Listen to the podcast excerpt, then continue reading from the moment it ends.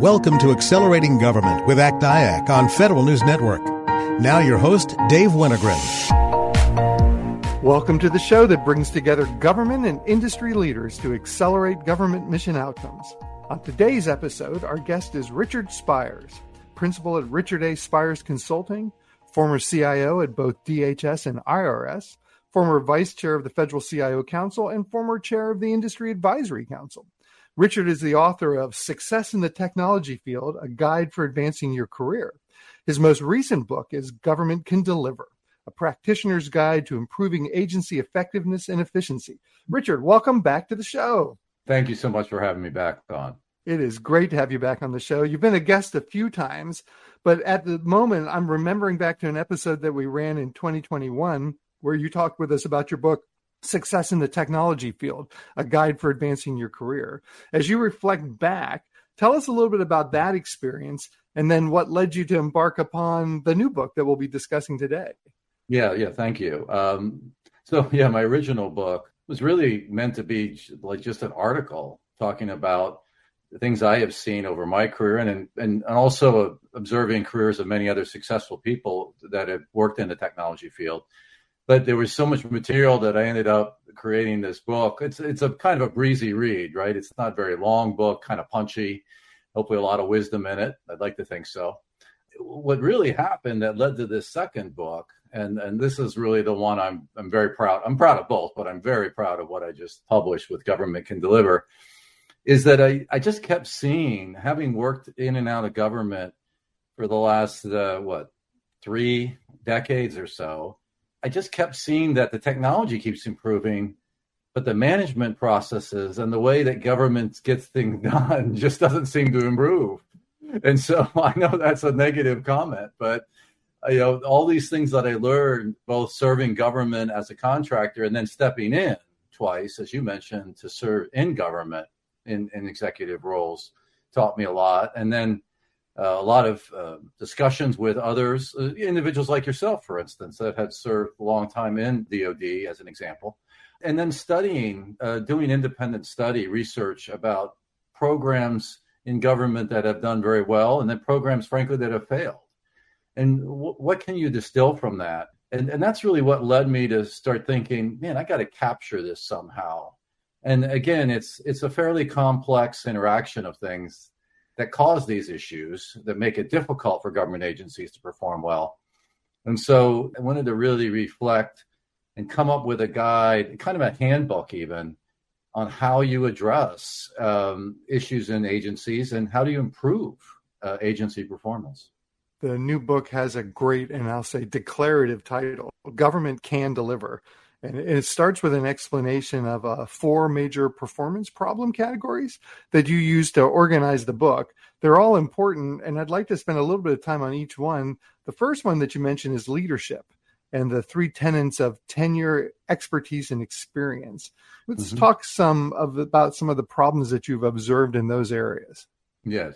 And here is where it, it gets hard. And uh, obviously, my experiences are at a federal government level, but I would, would like to point out that uh, based on my working with state governments when I was at DHS, for instance, and you see a lot of the similar kinds of issues. But but let's get into that uh, on the leadership side. It is so important.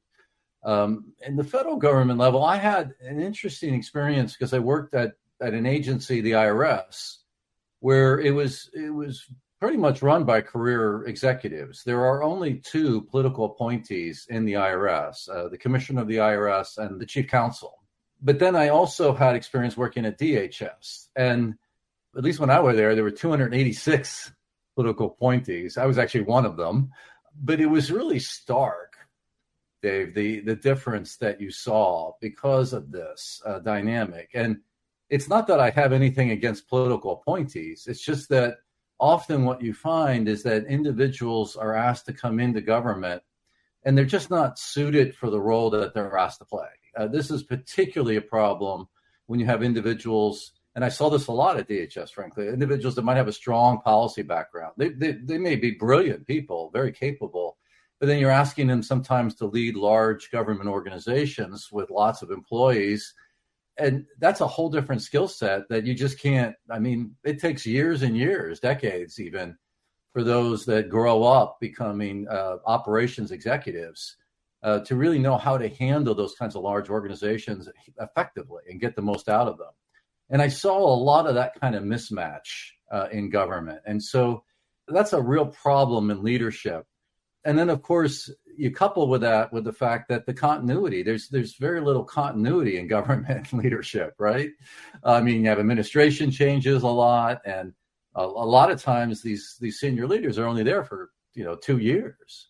You know, I did some studying, and um, the average tenure of a major CEO in a corporation is 7.2 years, and and typically that individual is not brought in from the outside. You know, sometimes they are, but typically they're grown from within, so to speak, within the company. So there's a continuity issue here in government also that really makes it much more difficult. You combine these factors, the turnover, uh, uh, the lack of being able to get the right executives in the right slots, um, leads to a, a lot of, in my view, a lot of dysfunction in government. Um, I'd like to pull the thread on that one a little bit more before we go on to the other two category, the three categories. You, you talk about the point that political leaders need to drive operational excellence, and in explaining that point, you make the distinction between strategy setting and delivering results. And I just yeah. thought that's super important. And I wonder if you could say a few more words about that idea. Yeah, absolutely. It's a really good point, and I, I dwell on this in the book. I mean, I, I talk about the fact that you know most agencies actually do have you know nice glossy brochures that uh, have great strategy. Um, they lay them out. Next five years, we accomplish all these great things, do all these things wonderful for the U.S. citizen.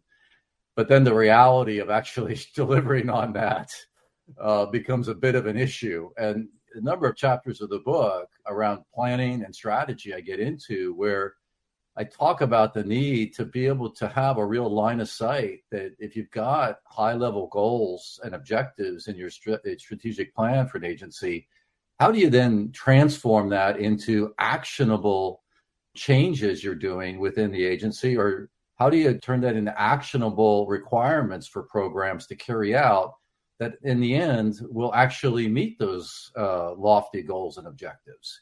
It sounds simple to say it, but it's actually relatively complex to implement it. I, complex may be the wrong term, but it, it takes real diligence and it takes real attention to detail to make that happen. And so I think what I have seen in many agencies is there's a real disconnect, Dave, between those lofty goals espoused by a head of an agency. They just don't trickle down to actionable change that's prioritized because you can't do everything, right? I mean, a big part of this is making the right decisions on what to do so you can drive the agency forward. Yeah. The uh, second problem category is planning and resource alignment. What are some thoughts on the challenges there that you'd like to share to, in the yeah. beginning here? So even if you can do the planning well, let's say you actually get the that you do drive down the organization and you allocate requirements appropriately at a what what I call a portfolio level and then at a program level because most government agencies are very large institutions, actually. I mean, even mid sized federal government agencies are larger than most uh, corporations. Um, so you, you need to be able to effectively delegate those requirements down the line uh, at a portfolio and then at a program level. But, but there's even more to it. So a lot of times you you got to then align your budgets, right? I mean, if you've done all this great planning work, how to get things get done in government? Well, things get done because they get budgeted for. Um, I mean, that doesn't guarantee success, but it certainly is a prerequisite to actually get things done that you want to get things done. And so this whole budgeting uh, process needs to closely align. And I describe in the book a governance framework that will help you drive that alignment through the organization so that when you actually and look, and I get the fact that ultimately you can't completely control the budgets you receive. I mean, in the federal government, obviously you got OMB you're dealing with, you got the Hill, there's the appropriations process. So you may not get everything you want. But if you submit a budget, they may like they may cut it some and the like. But if you've got real priorities that are important to you as a head of an agency, you can get those funded, at least somewhat funded to work on but then do you actually have in place the execution capability, and particularly in the program level, to actually carry out those changes uh, to make the agency run more effectively? So many great points in there about you know, just because you get the money, can you actually spend it effectively? And the sort of status quo, you know, what's in the budget stays in the budget. It may get tortured to the margins, but the, it's often the new idea that gets tortured a lot more because it's something that's got a net add to the budget. And uh, yes, yeah, so the challenges on both sides of that.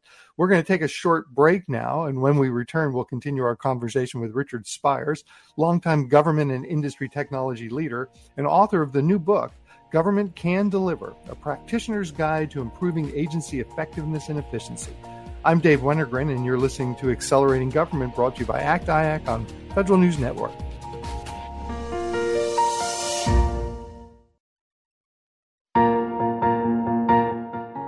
Welcome back to Accelerating Government with ACT IAC. I'm Dave Wennergren, and on today's show, our guest is Richard Spires, principal at Richard A. Spires Consulting and longtime government and industry technology executive. We're discussing his new book, Government Can Deliver Practitioner's Guide to Improving Agency Effectiveness and Efficiency. When we went to the break, we were talking about the four challenge areas that you start off the book with and then sort of organize around. Uh, I'd like to pick up with the third one. The third problem category is program and operational management and oversight. Tell us a little bit about the challenges government agencies face there. Yeah, and what I've seen there, Dave, is and it's so striking to me how many uh, agencies struggle with this. Look, you you will find as good as program managers in government as you will find anywhere. Okay, it's not that you can't develop good program managers and and, and related staffs to fill out a PMO to really drive a program effectively. But the problem, and I have seen over and over, is you just don't have enough of the talent and maybe DHS is a bit of an outlier because of the way it was formed. Uh, you know, obviously put together quickly in the wake of, of 9/11 and all. And I was there from 2009 to 2013, so it had been in existence six years. But I just saw the amount of programs that they were trying to run versus the talent was a wide discrepancy. I actually did program reviews of all the major IT programs. At the time, there were 92 of them in existence. It's a lot and you know, and I saw some that were just excellent. I mean, very very well run programs, and then I saw just others that were frankly debacles and everything in between. And so th- this is a real issue for government agencies, and and the, the natural inclination is just to try to outsource, you know, use contractor talent um, to take over more and more of these responsibilities when you don't have the talent internally. Sounds like a good idea, but my experience is that except in situations where it's a very standalone kind of program that doesn't require interfaces with other systems or or you don't have to deal with a lot of employees within the agency itself in developing the program. A lot of times, if, if it requires that, um, it's a very difficult thing to make successful if you don't have the government leadership talent over the program. I've just seen it over and over. I talk about examples be, even beyond what I was involved with, like the uh, the Coast Guard uh, Deepwater program is a good example of this, right? Where they tried to outsource uh, the complete development of new cutters and boats, and it just it just did not work. Um, and and so that's an example that's not really dire- directly IT, but you see it a lot in IT systems as well. So that that's the fundamental problem that I've seen is that not that you can't have really good people, we, we just don't have enough to handle the workload.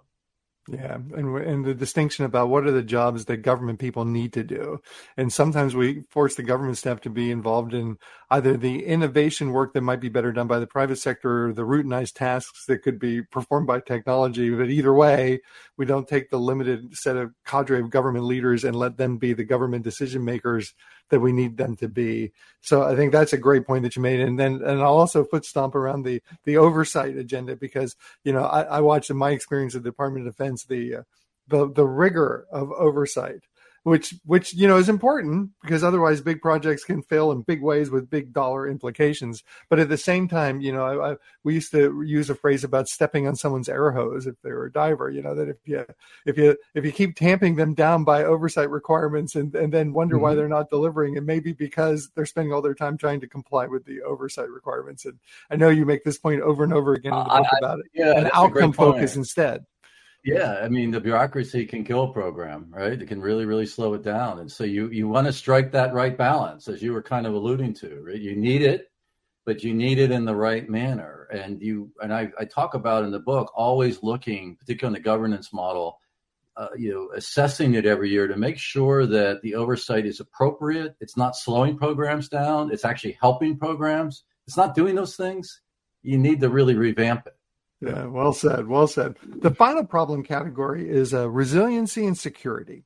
Topics mm-hmm. that I'll say are crucially important in the uncertain world that we face, whether it be pandemics or potential government shutdowns. Give our audience a few insights on the challenges associated with resiliency and security. Yeah, sure. And you know, and this isn't just. I mean, you and I like to talk about cybersecurity a lot because of our backgrounds, but this is really a broader topic, right? It's it's resiliency in the face of all kinds of threats, uh, both physical threats as well as, of course, today a lot of cyber threats.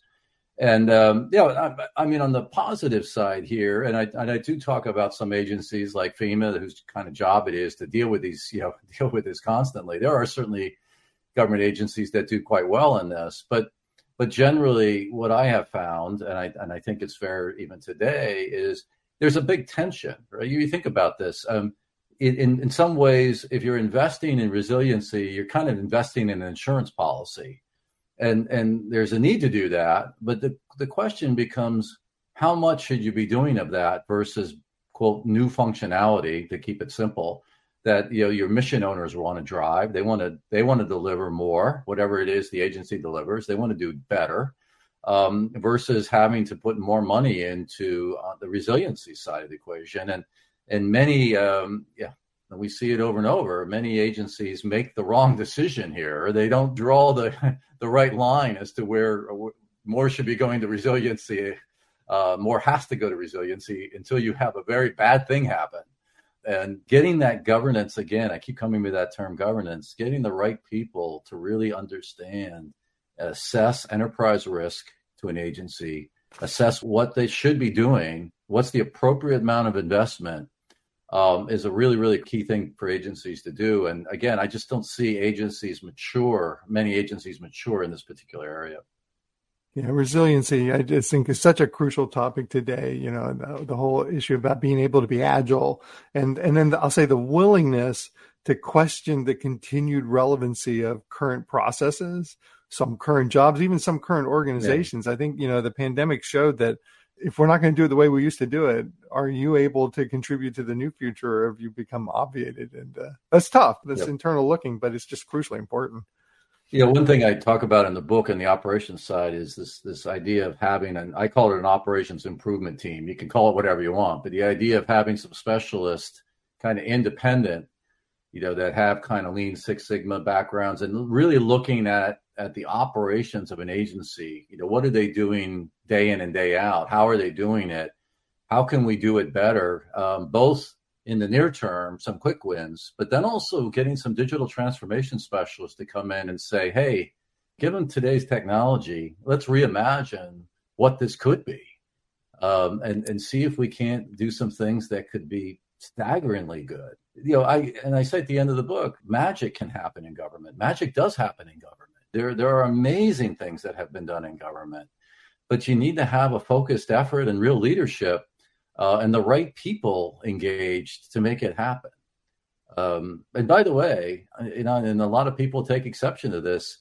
Um, I'm not saying you don't need more money at times, but a lot of times, if you do this right, you can find you you can drive operational improvements that will free up funds to be able to do things like real digital transformation. So I don't necessarily buy the argument that, oh, I'm just starved so much, I can't make improvements. I, I think there's a lot that can be done in many of these agencies without having to have more money. I, I really appreciate your saying that because I mean I do think like sometimes you know there's a time issue with money where you need to like accumulate some savings in order to you know or find the savings before you can repurpose them and that's why you know funds like technology modernization fund are like are great ways to plant little seeds but mm-hmm. but if you're going to rely upon waiting for somebody else to help fund your problem probably not going to happen and you're right. right. in large complex organizations there are lots of ways to make some near-term gains that could help benefit mm-hmm. you and, and push the ball forward absolutely right very good well we're going to take a short break and when we return, we're going to continue our conversation with Richard Spires. Richard Spires' new book is called Government Can Deliver, a practitioner's guide to improving agency effectiveness and efficiency. Richard's a longtime leader in government as a former CIO, longtime leader in industry as a former CEO. This is his second book. They're both fabulous, and I encourage you to pick up a copy. We'll be back in just a minute or two. You're listening to Accelerating Government. I'm Dave Wennergren, and it's brought to you by ACT on Federal News Network.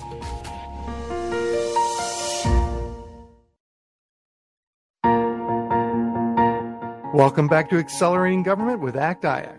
I'm Dave Wennergren, and our guest today is Richard Spires, principal at Richard A. Spires Consulting, former CIO at both DHS and IRS, former vice chair of the Federal CIO Council, former chair of the Industry Advisory Council, a job really near and dear to my current heart, and a longtime industry executive. Richard is the author of Success in the Technology Field, a guide for advancing your career. And today we're discussing his newest book, Government Can Deliver A Practitioner's Guide to Improving Agency Efficiency and Effectiveness.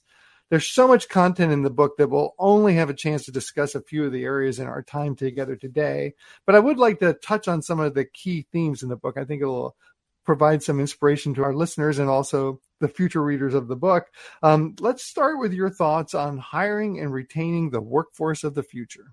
Yeah, and, and uh, just a little bit more context so we talked about the four problems, and then I, in in eight chapters, I talk about eight solutions, eight, eight areas that uh, an agency needs to address. And the very first one is the employees, right? Is the people uh, being the most important. And I talk a bit about um, this this whole issue of hiring, and I, I, like to relate a story, Dave, that that really struck me at the IRS. Um, near the end of my tenure at the IRS, I was actually the deputy commissioner for operations support, and I um, I got to know the uh, the chief counsel and did some work in coordination with him in his office, and you know, and, and he told me once, he goes, you know, we we recruit. It's an interesting way we recruit.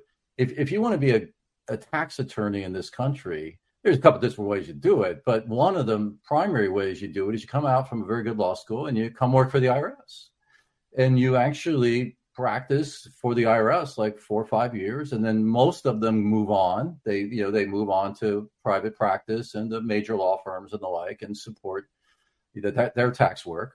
But you know, I said, well, you can get the best and the brightest that want to be tax attorneys, and he said, absolutely. I said, well, you know, it got me thinking. We we should do that more in government, right? I mean, there are so many jobs in government, and even in our field of technology where if you start out early in your career and come into government, if you're willing to work hard and you're and you're bright and capable, um, you you can the amount of uh, experience you can get, um, responsibility early in your career is extraordinary. I have found, and and I just don't think government markets itself nearly as well to try to recruit this kind of talent. And I'd I'd like to see us, you know, a marketing campaign really, you know because right now it's getting worse and worse. I mean, we're struggling more and more to get younger talent. The statistics are not good. We need to reverse that. It's critically important to our country. And I'd like to see us really tout the, the mission orientation of this and the experience that you can get early in your career. You're not going to hold everybody in government. That shouldn't be your goal. Um, but boy, if you could bring in more great young people in the government, and even if you can only keep 10 to 20 percent of them for a career I, I, think that's a that would be wonderful for our government. Yeah i agree. There's so many things that you touch on there. I love the example of irs as a training ground. You know i've been said like in the department of defense the military serves as a training ground. People come in mm-hmm. develop skills and then they move on and, and that's like acceptable. Not everyone ends up you know making their career their whole career in the military. We need some people to do that but we also need some people to spend some time there make their contribution and then take the skills they've learned and moved on.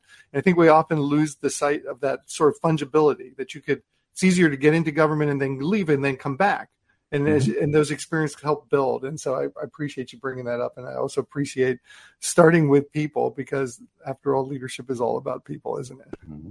Yes, it is.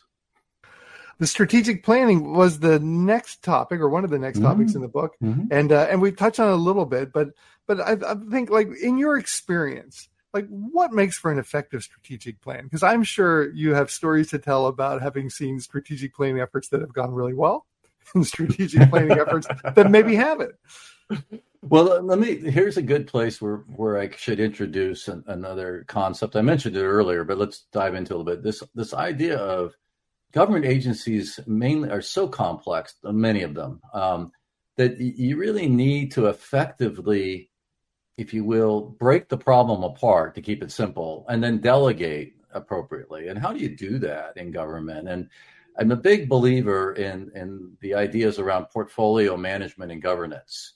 Um, and you know, give me a specific example was which is painful. When I came into DHS, I'm the CIO of all of DHS, so ultimately responsible for all of the IT across all these 22 components, including like TSA and FEMA and CBP, and you know, very very broad, right? Um, range of things that DHS does and spends a, an awful lot of money on IT. And yet, when I looked at the governance model, we had this uh, investment review board, and I was on this investment review board, but we were having to handle 120 major programs. That's just craziness. So, and why do I bring this up related to strategic planning? Because what I have found works well is when you delegate down. So if you get all the right people together, let's pick a, a particular portfolio.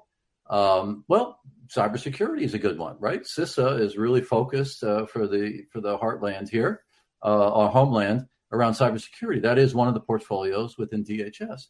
You know, if if they're the ones that are driving what needs to be done in cybersecurity strategically for the nation, and then that bubbles up through the organization. So when you get to the DHS level, I mean, obviously DHS handles a lot more than just cybersecurity for the for the country, uh, but they they have to make trade offs, right? Ultimately, the secretary and and the very senior staff, you know, the you know how much are we investing in cybersecurity versus how much should we be investing in, uh, you know, maritime awareness through the Coast Guard, working with the Navy, or how much should we be investing in domain awareness? You know, there's there's different functions within or portfolios within DHS. And so having the right uh, executives for each of those portfolios develop their own plans and then adjudicate those priorities at the most senior level so you can come up with a both a, a well thought out prioritized strategic plan for the agency but then drive that back down right through those portfolios for real execution. That is what i have found works the best. I really appreciate you saying that. You know, one one of my most positive strategic planning experiences in the Department of Defense was the department's first strategic management plan, which which followed those constructs that you bring forward in your book about the the functional leaders of the organization have to be responsible for setting the course. And so they, they can't just be told what to do. They have to have that skin in the game. But then you have to have execution agents that you can compare and contrast with so that one view doesn't like make it hard for the implementers to get the job done and et cetera you know and so so good strategic plan that engages the leaders crucially important and uh, and having the main thing that you're going to focus everybody's time and attention on were some some of the things that matter most to me. I won't regale the audience with tales of bad strategic planning efforts, but we've all seen them happen. And the and the least painful thing is they become, as they say, shelfware that just kind Absolutely. of gathers dust, right?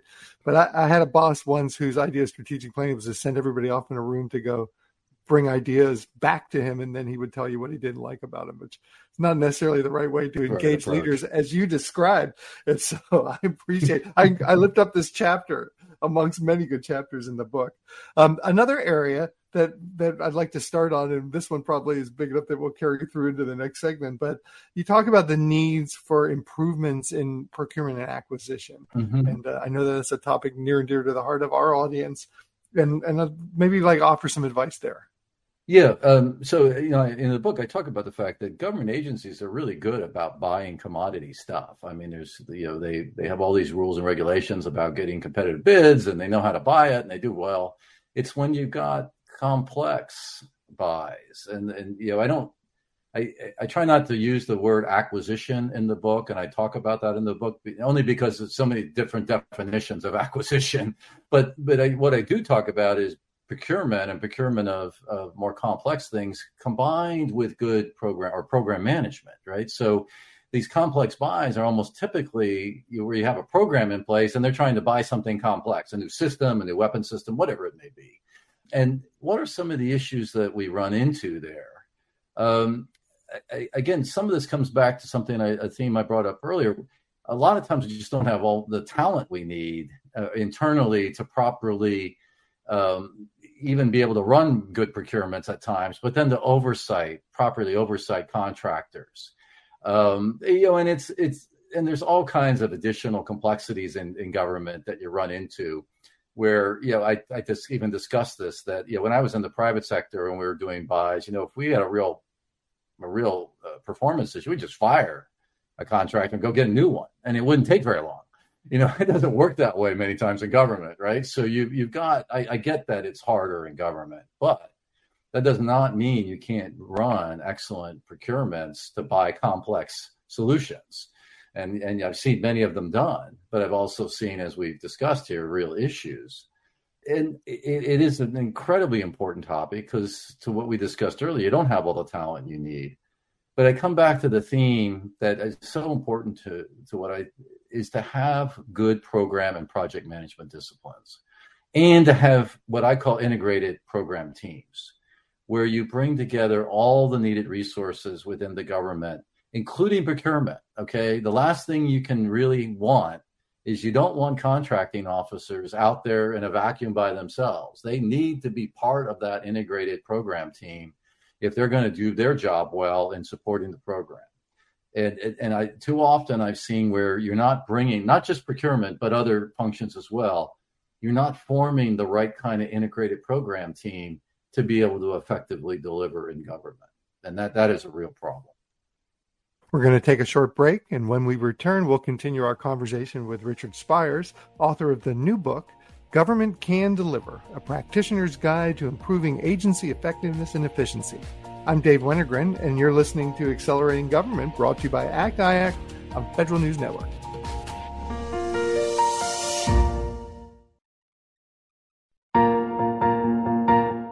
Welcome back. You're listening to Accelerating Government, brought to you by ACT IAC on Federal News Network.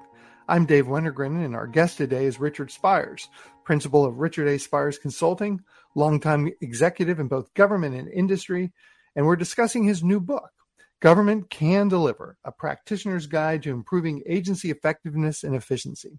And when we went into the break, we were talking a little bit about the issues of contracting and procurement. And so, you know, I, was thinking as you were answering the, that question that the changing nature of technology, as well as the changing nature of our world, could require changes in buying practices. Mm-hmm. want the same result. If you want different results, maybe not doing it the way you used to do it will get you those results. And do you have some thoughts on that?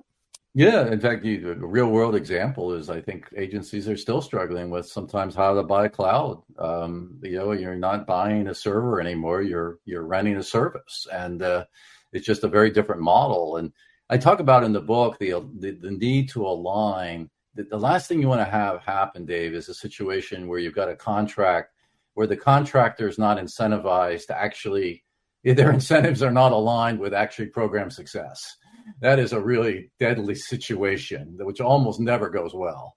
And so you, you that's part of this integrated program team. This idea that if you're working together as a team, let's make sure that we write our contracts. Let's make sure we procure uh, appropriately so that those incentives are well aligned. I mean, it doesn't guarantee success, but you don't want contractors actually working at cross purposes with what you're trying to achieve. And I and and I know that sounds like how why would anybody do that? And yet I see that over and over and over again. Yeah, and as a former chair of the board for the Industry Advisory Council, I know that you're appreciative of the fact that you know industry has a lot to offer, but it has to be done in the right kind of relationships with government, and that speaks to the power of I'll say statements of objectives rather than rigid statements of work, and and valuing and encouraging innovation and, and valuing alternative proposals, and making sure that you get your you know your team to bring the best ideas to you rather than overly specify what needs to get done. Mm-hmm. I, I, think that maybe that helps segue us to another important part of the book, which talks about the importance of transformation. So, what goes into transformation work? What makes it successful, and what helps make it stick? Yeah, well, I mentioned earlier that there's these eight functions. I mentioned like you know the people function as an example, and governance is another one. But at the end of the book, I, I have a whole chapter about how do you bring all this together because uh, I mean, just to give you a sense of, of the scope here, we're dealing with these eight functions. I break them down into what end up to be 68 different attributes that I, I talk about in the book that should be improved over time. Now, you know, you might be doing some of these attributes as an agency exceptionally well. So the things you don't have to work on, hopefully, uh, all of them. But but I, I lay out a, transformation model um, based on what I've seen in agencies, and it, it, it's striking to me how similar agencies are as far as some of these issues, and and it all you know ultimately improving the people function, of course, and and how you hire people and develop people is an important part of that. But another really important part is in, improving your planning, that strategic planning we talked about earlier, and improving your decision making. And th- that goes to the heart of working on your governance model. If you can improve your planning and your decision making, everything gets better. I mean, it doesn't immediately get better in one year, but I have found you can transform an organization and government over a four year period. Uh, you really can. Um, and so I try to lay out kind of these steps, if you will, that you should. get. And obviously, every agency is unique, and everybody's, you know, everything's different, and it needs to be tailored to an agency. But but I've seen such weaknesses in planning, uh, and then into the budgeting process, as we discussed, and and in the governance, and making good decisions, and getting the right people with the right data, so that they can make this good decisions. Uh, it's so so critical to agency performance. And let me leave you with one last thought on this whole thing on transformation. One of the problems you have in government is because of this turnover we talked about earlier at the executive ranks, right? You know, new administration comes in and, you know, when they come in, they got new ideas and essentially things get undone or they don't get, they don't get finished. And so this idea of what I call institutionalizing a change, if something is better, get it into policy, get it into the procedures that the agency uses get it into the water, so to speak, of how an agency operates so that when a new regime comes in, they just look at it and say, okay, well, this is the way the agency operates, right? And they'll start from there. Um, if you don't do that, then a lot of things tend to get undone that were actually good things. Um, and so that's another reason why I think agencies struggle to improve because they, they take two steps forward and then they take one, hopefully not two, steps backward. Um, and, and so they're not making significant progress uh, over the years.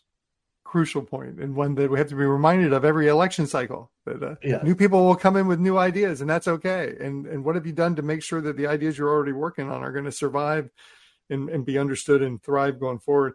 I, I, know for our audience, talking about the, the CXO suite, if you will, and the importance of the members of the CXO suite working together is, is a hot topic. And, uh, and you, you've talked a little bit about governance, but maybe you could expand a little bit more. I know at one point in the book, you talk about, for example, the importance of the technology leader being heavily involved in the budget process and at the table mm-hmm. with the CFO.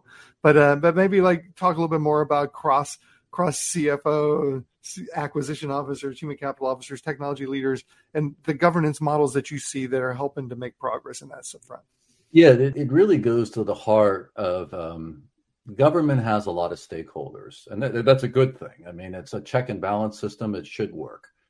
Um, but in order to really make those effective decisions I talked about, having the right people around the table working in a collaborative uh, manner with the right data and analysis. That's critical too. I mean, uh, I'd like to see governance models set up uh, at a at an enterprise level to make you know those the top level decisions for an organization, of course, but then those portfolios we talked about, and then down even at the program level. And big, major programs, they need oversight, um, and and you want to have the right executives, the the key executives that that are key to that program. Obviously, the the business or mission owner that's going to benefit the beneficiary of the program, but others. If it's an IT program, you need to have the right representation from IT.